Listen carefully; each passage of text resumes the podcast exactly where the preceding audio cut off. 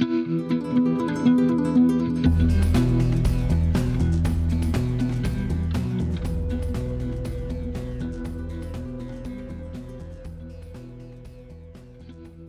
a Struggle Cast History Extra. Stay tuned.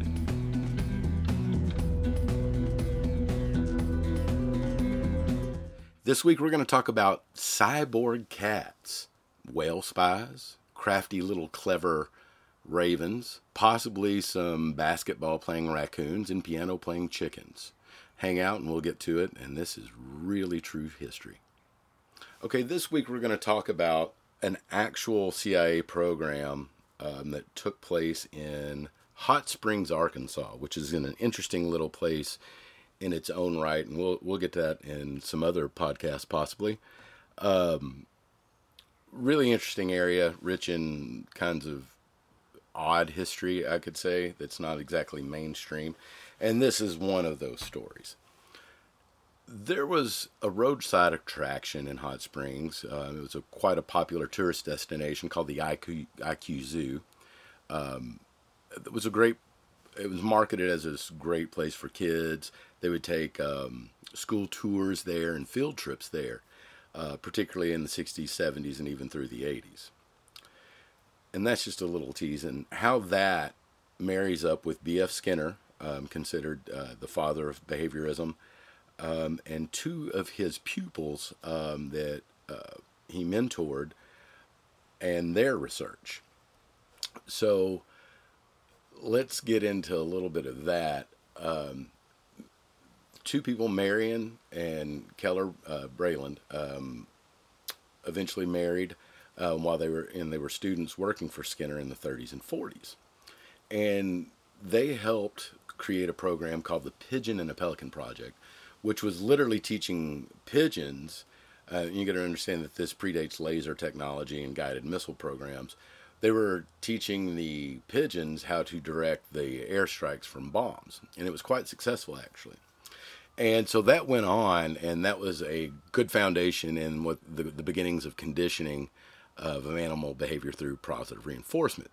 So fast forward into the 1955, the Brelands started the IQ Zoo in Hot Springs. And it literally was an attraction where you would have um, chickens that walked tight ropes or played basketball. Um, they sold souvenirs. They had uh, raccoons that played basketball and animals that would dance to music and uh, rabbits that would kiss girlfriends and they would ride on fire trucks. I mean, it's just insane. And I guess the easiest way for people maybe to put this into perspective would be um, the television show Flipper.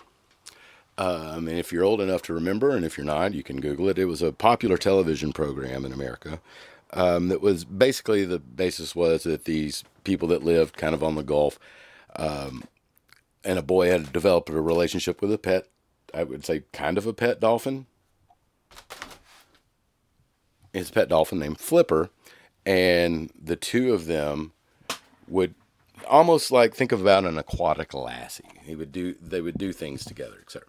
Anyway, that show was inspired uh, by a declassified report where it explained that we had been doing this with animals for quite a while. Now, a little history: mankind has been using animals in warfare since at least the Greeks, um, and probably way before that, especially in the regards regards to communication, subterfuge, espionage, all that good stuff, um, which enter the CIA, right? So the Brelands had had quite a bit of success working with Skinner to train these animals, and they'd moved on to this roadside attraction.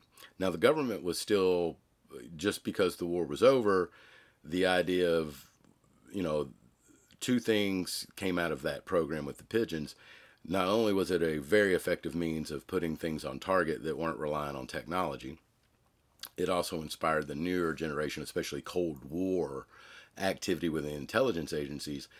And anyone that lived through that remembers, you know, um, I, I, lived through the tail ends in the late 70s and through the 80s, and it was just bonkers in the 50s and 60s, especially the people that lived in that time. But that there was such a heightened tension that any advantage was looking to be used enter the animals. So I speak about Flipper because they were actually using these conditioning programs. You know, on the surface, hey, come and look at these. You know, there's a pig that's going to take money to a piggy bank, and the raccoon is fixing to dance a tango or whatever. And you were actively, it's kind of strange because if you went as a viewer, I can only imagine in a behaviorist world where your your presence just being there is taking place in part of the conditioning. So you're an unwilling participant in an experimental experimental study weaponizing animals. It's it's pretty it's pretty insane. Anyway, so now in 55 they had started this. And I only give you the flipper story to kind of see how that it did have some far reaching impacts. And by the way, the Brelands in real time in pop culture, and you can go check this out on the internet, they made a bunch of money. There was a company called ABE that uh, was a commercial venture um, where they were using animals. And this makes sense to a degree, but marketing then was crazy. So, like, say in the 50s, you would have General Mills or Purina trying to promote like an animal uh, product, like you know cow feed.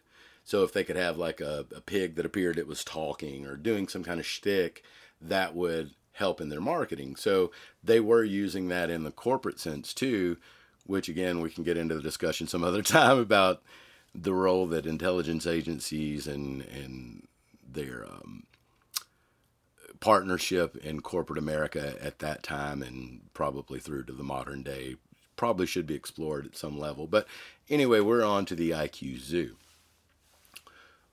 In 2019, some Norwegian fishermen, uh, right off their coast there in Norway, noticed some odd behavior. A beluga whale had surfaced and was exhibiting some pretty odd behavior. Um, and again, these are fishermen, they're used to those waters.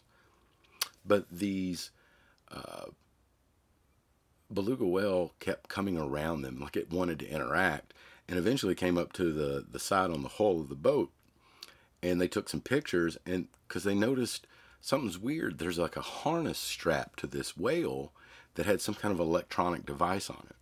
And you can all see the pictures if you want to google it's 2019 um, uh, there's about i mean there's an endless number of articles that were written on it and several news stories. I think, you know, it was more of those like in the world of crazy news type situations where nobody really had to think about, oh, the Russians are probably using whales, you know, as a, especially in that part of the world, it's a NATO world where, you know, it would be good intelligence to know where things are if that's possible. And it's probably mind boggling to realize that animals are really good at doing those things we, from what I understand, still use a lot of these animal behavior programs, um, not just in the canine world, which is the obvious um, application, but also, you know, uh, sonar detection, sub detection, things like that.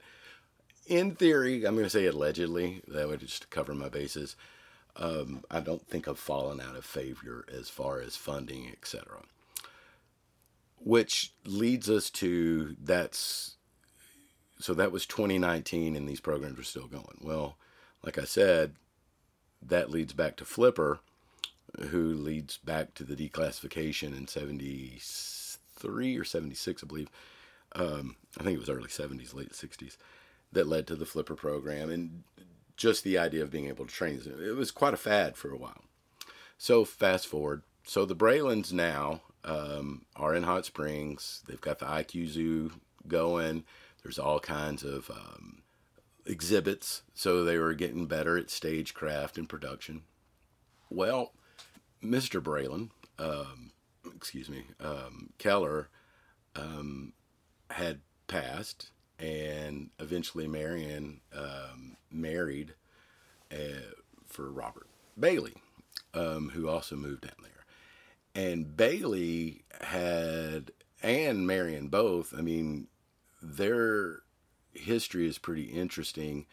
Um, they had applied operant conditioning to 100 and over 150 species of animal, um, and had a client list um, when they were working for Abe. Um, Disneyland. I mean, okay, we'll just say major theme parks um, aquariums, oceanariums, several large corporations under the heading of advertising, which would have probably been grain, hardware, larger ticket item things at that point.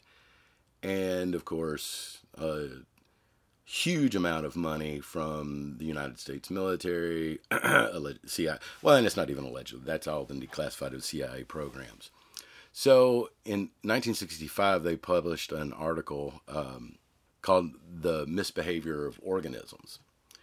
And that gave him some acclaim. And when he and Marian got together, they kept doing basically, they were already so well versed in, in this, um, you know, applied operant conditioning. And it just went to the next level um, once she married uh, Robert Bob Bailey. So they continued, and the stagecraft and the attraction itself within IQ Zoo and Hot Springs did better. Now, the interesting part this is the height of the Cold War, and everyone's trying to get an advantage. So, the U.S. government, and likely, possibly still is to a degree, it just depends. We were taking, uh, particularly pigeons and ravens, for quite a while. Um, ravens have an amazing aptitude and intelligence. So we were wiring them with mics and basically teaching them, conditioning them on what to do. So uh, Bob Bailey and Marian, they opened, there's like a 276 acres, if I recall correctly, ranch, a piece of property they brought outside of Hot Springs, where their history of stagecraft and conditioning kind of meets the CIA, they built these elaborate mock-ups, including like the Watergate Hotel, etc., in this behaviorism, so you can teach like ravens, pigeons, etc., other apparently other at least 150 other species. In theory, like go to this window, not this window, or four windows in from the corner, because they were using these exact mock-ups, and you would have to assume that there would be other priority targets built there as well, like um, I'm just making this up. I'm saying, in theory, if I were doing this, you would have like a mock up of, say, uh, the Moscow embassy or um, the the Soviet embassy in D.C. or you know, and so what they would do, they could def- the birds could figure out where to go and could even be once they're there even more trained to say to specific objects or to differentiate between the big desk, the small desk with which objects on it, and retrieve. Um, a lot of them were mic'd, so you would have pigeons that were trained to go to a certain place and just sit there as pigeons, which leads us to a tw- at least a $20 million investment, which gets us to our cyborg um, part of the program, which is called Acoustic Kitty. And, excuse me, this was a program, Acoustic Kitty, um, at this time was set up by them in development with the CIA and uh, the IQ Zoo people, which would at this point be the Baileys. Um, anyway, so now we're into this whole smoke and mirrors, Cold War. Everybody's trying to, you know, get an advantage in the um, the animal world. You know what I mean? And it's like it's crazy. It's it's almost like uh, the the dog whisperer meets James Bond or something. You know what I mean? Where uh, the some of our best subterfuge and espionage was actually done by animals. Um, so we were actually where it relates to the IQ. This is where they were training a lot of the animals and the methods in which were actually employed in the theater of espionage um, and worldwide. And it's amazing. I mean, it was a very coordinated program. Like I say, the Acoustic Kitty program alone was a $20 million investment minimum. I mean, a, a lot of those funds are probably, you know, kind of hard to find and quantify, especially at this late date, um, even though most of it's been declassified, but usually a lot of the financials do not uh, come out necessarily. So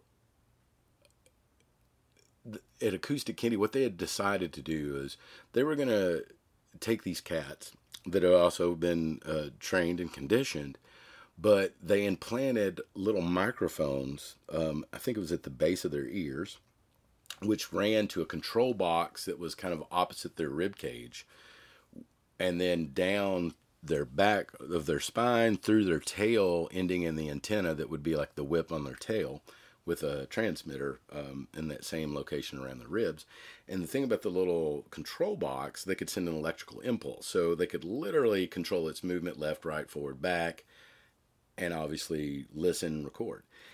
And was to be implemented, particularly in Russia, because apparently there's some a lot of cats, but the cats could move in and out. And supposedly, and this is the you know I have no reason to doubt, but allegedly, according to the the intelligence agencies that it was only used functionally once um, before being run over by a taxi cab, unfortunately, and killed. Uh, the poor creature uh, probably had already suffered enough. Um, so that was kind of the first cyborg that I know of, um, at least on any functional level.